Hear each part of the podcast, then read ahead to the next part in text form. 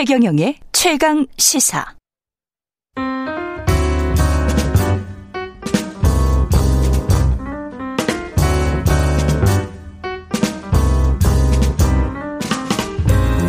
네, 더 나은 미래를 위해 오늘의 정책을 고민합니다. 김기식의 정책 이야기 식센스. 김기식 더 미래연구소 소장 나와 계십니다. 안녕하십니까? 예, 안녕하세요. 예. 기본소득 이야기는 워낙 많이 해서 근데 네, 기본소득의 대항마 기본소득과 관련해서 김준일 뉴스톱 대표와 예 그다음에 누구였죠 이원재 랩2050 대표가 나와서 이슈 오도독에 한 이야기들이 있어요 한 시간 정도 꼭 좀 보시기 바랍니다 예 예. 안심소득 오늘은 이야기를 좀 해볼게요. 네, 네. 예. 오세훈 시장의 예, 안심소득. 오세훈, 오세훈 시장. 안심소득은 뭔가요? 예, 그 보수 경제학의 태두라고 할 수 있는 그 밀턴 프리드먼이라는 사람이 있습니다. 예. 이 사람의 부의 소득세, negative income tax라 그러는데 그거를 그대로 어 가져온 겁니다. 예. 그러니까 이제 청취자들께서 기본소득이 또 그렇고 안심소득도 그렇고 이게 무슨 진보 보수 논쟁을 알고 있는데 사실은 기본소득이나 안심소득이나 이런 다 보수에 시작된 겁니다. 그러니까 예. 사실은 미국에서 네오콘이라고 하는 가장 강경한 보수 음. 세력들이 지금 기본소득과 같은 방식의 어떤 지원 계획을 그 추진했다가 닉슨 정부 때요. 예. 그게 이제 상원에서 부결되면서 이제 음. 이게 그 무산된 거고요. 오래됐군요. 예, 예, 예, 그렇습니다. 그러니까 1969년도에 추진돼서 72년도에 실제로 미국의 하원에서 기본소득 방안이 어, 통과됐다가 상원에서 음. 무산된 겁니다. 예. 그러니까 보수가 추진한 게 기본소득이고요. 음. 안심소득도 아까 말씀드렸던 것처럼 프리드먼에 의해서 이제 제한되어져서 실제로 이, 프- 이 방법이 뭐냐면 일정 기준 소득을 정해놓고 예를 들면 부의 소득세가 50%다. 그러면 그 기준선과 자기 소득 사이의 갭 차이에 대해서 50%를 정부가 지원해 주는 겁니다. 음. 이, 게 지금 오세훈 시장의 그 안심소득도 지금 예. 사 4인 가구족 기준 그 중위소득 예. 을 정해놓고 음. 거기서 실제 소득과 실제 그 소득보다 좀 낮으면 실제 낮으면 그 차이만큼에 대해서 50%를 보전해 주는 거니까 그렇죠. 사실은 밀턴 프리드만의 예. 이 부의 소득세 방안을 그대로 가져온 건데 근데 이제 미국에서 이거를 실제로 실험을 해봤어요. 예. 해봤더니 근로 시간이 줄어들고 음. 노- 근로 의욕이 감퇴되는 등 이게 좀 퇴행적으로 나- 결과가 나타났다고 해서 그게 폐기됐던 그러니까 아. 미국에서 이미 폐기가 돼서 예. 그걸 대안으로 1975년부터 EITC라고 하는 우리나라도 실시하고 있습니다만 예. 어, EITC 같은 제도를 음. 지금 이제 어, 사, 어, 활용하고 있는 거죠.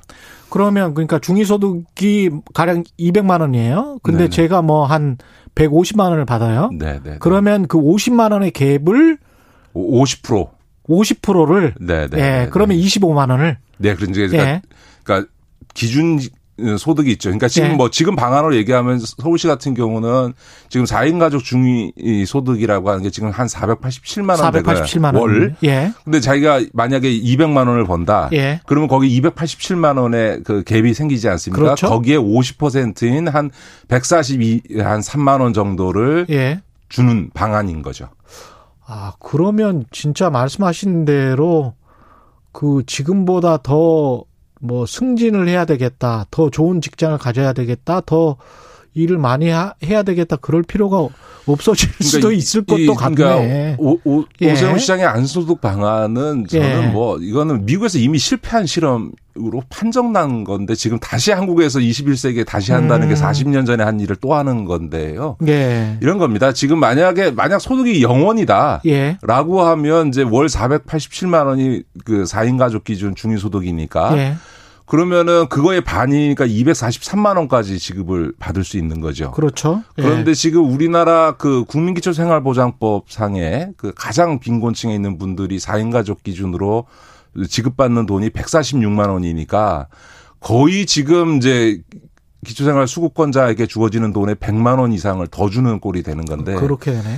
예. 무엇보다 중요한 거는 우리나라의 지금 최저임금이요. 일을 예. 했을 때 받을 수 있는 최저임금이 월 단위로 계산하면 182만 원입니다. 그렇죠.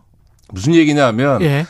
열심히 한 달 내내 일해서 받을 수 있는 최저임금이 182만 원인데 아무것도 안 하고 받을 수 있는 최대 금액이 243만 원이 되면 아, 누가 최저임금 받으면서 일하려고 하겠습니까? 그러네. 안 하죠. 이게 이제 그러네. 미국의 실험에 의해서 다 확인된 거예요. 근데 지금 오세훈 시장이 지금 내놓은 방안이라고 하는 거는 예. 그러니까 모든 소득 지원 정책의 원칙이 있습니다. 그건 뭐냐면 음.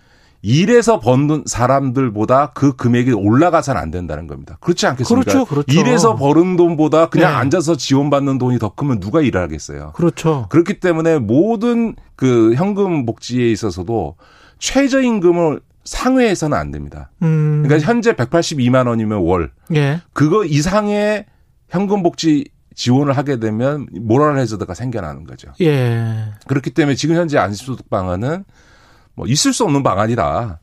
재원도 이거 상당히 많이 들 것 같은데요. 그렇죠. 해당되는 계층도 상당히 많을 것 같고. 그러니까 서울 중위소득 50% 이하니까 서울 네. 주민의 50%가 그 해당되고 거기서 이제 소득 의 갭에 따라서 차이에 따라서 격차에 음. 따라서 이제 주어지는 건데 최소 10몇 조 이상 든다고 봐야죠. 1년에 1년에. 네. 네. 서울만 커버하는데도요. 그렇죠. 왜냐하면 그 기존 지금 나와 있는 기본소득 방안에 비해서 지원 규모가 뭐 어마어마하게 차이가 나거든요. 아, 이거 그러니까 평균적으로 보면 대개 월 100만 원씩의 이상의 지원을 받게 되는 거니까 예. 그런 문제가 생기는 거죠. 이게 근데 참 그 포퓰리즘이라고 우리가 간단하게 그렇게 부르는데 그것과 어떤 사회 복지망 구축 사이에서 어떤 균형점이 필요할 것 같은데 고민해야 될 지점이 뭘까요? 기본소득이든 안심소득이든 간에. 기본적으로 이게 지금 외국에서 이미 다 실험해서 실패하고 기본소득 방안도 여러 나라에서 실험해서 음. 다 실패한 것으로 돼서 이 다 정리한 일인데 지금 대한민국이 지금 거꾸로 지금 대선을 앞두고 지금 이게 지금 그 음. 논쟁을 하고 있는 거는 전 좀 안타까운 일이다. 이미 예. 지- 제기되는 기본소득 방안이나 뭐 지금 오세훈 시장이 얘기하는 안심소득 방안이나 외국 학자들이 보기엔 참 철진한 얘기들을 하고 있- 있어 보이는 거죠. 어, 그 있는 복지나 잘해야 되는 거군요. 그 다음에 복지의 특성이라는 게 이런 음. 게 있습니다. 오세훈 시장이 안심소득 방식으로 만약 하게 될 경우에는 예. 어 지금 기초생활보장 수급권자들은 그 안심소득을 받으면 수급자에서 다 탈락하겠죠. 소득이 그러, 생겨나니까 높- 높아지니까. 높아지니까 다 탈락하게 되는데 문제는 그 세- 생계급여만 탈락하는 게 아니고 주거급여나 의료급여나 교육급여에서도 다 일괄적으로 탈락하게 되거든요. 아, 그렇게. 그런데 이제 저소득층에게는 음. 생계급여와 같은 소득 지원도 중요하지만 사실은 나이 드신 분들이 많기 때문에 음. 의료 급여가 너무 중요하고요. 예. 또 주거 급여 차원에서 공공임대 주택을 분양 그 지급받는 게 굉장히 중요한 거거든요. 그렇죠. 예. 그래서 이제 보통 복지가 발달한 나라일수록 음. 현금 복지보다도 오히려 현물 복지, 다시 말해서 이런 서비스라든가 의료 지원이라든가 음. 주거 지원과 같은 이 현물 복지가 훨씬 더 발전돼 있습니다. 그럴수록 선진국인 거거든요. 그러네. 그런데 지금 예. 복지가 발전하면 발전할수록 현금 복지에서 현물 복지로 옮겨가야 되는데 우리는 지금 거꾸로 음, 현, 현금 복지 현금 중심으로 복지로. 가고 있으니까 지금 논쟁이라는 게 복지의 발전 역사에서 보면 좀 퇴행적인 거다. 음. 이 말씀을 드리는 거죠. 그러니까 네. 실제로 2차 세계대전 뒤에 이 기본소득적 방식이나 안심소득적 방식의 것들을 다 실험해 봤어요. 예. 다 실패한 거거든요. 음, 현금 주는 방식은 다 실패했다. 재난지원금 같은 경우는 그럼 어떻습니까?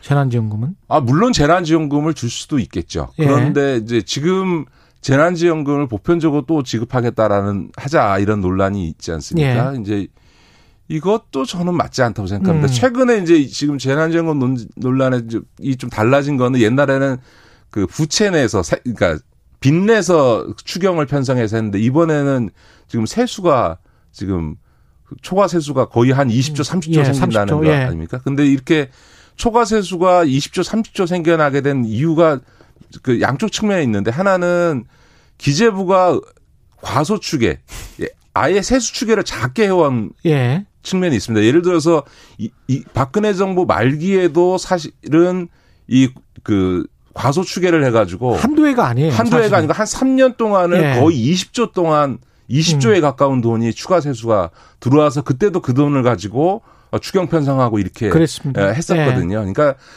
다시 말해서 기재부가 세수를 정확히 예측해서 세수가 많이 들어오는 것으로 되면 어돈 음. 들어왔 세금이 많이 거쳤으니까 재정을 확장하려고 할 게 뻔하니까 그렇죠. 이 재정이 확장되는 걸 막기 위해서 의도적으로 세수 추계를 낮게 잡는다. 음. 그래서 의도적인 이 과소 추계를 해왔다라는 비판이 끊임없이 제기돼 왔음에도 불구하고 그게 바꿔지지 않은 상태에서 올해도 이제 과소 추계한 게 있- 있는 측면이 있고요. 또 예. 하나는 제 기재부가 의도적으로 과소 추계한 것뿐만 아니라 우리가 예상보다 코로나 이후에 경기 경제의 회복 탄력성이 너무 좋은 겁니다. 그렇죠. 예. 왜냐하면 올해 세입 음. 세수 추계를 하는 게 작년 5월부터 시작된 거거든요. 음. 5월부터 예산안을 제출하는 8월 사이에 그 세- 세수 추계를 하는 건데 예.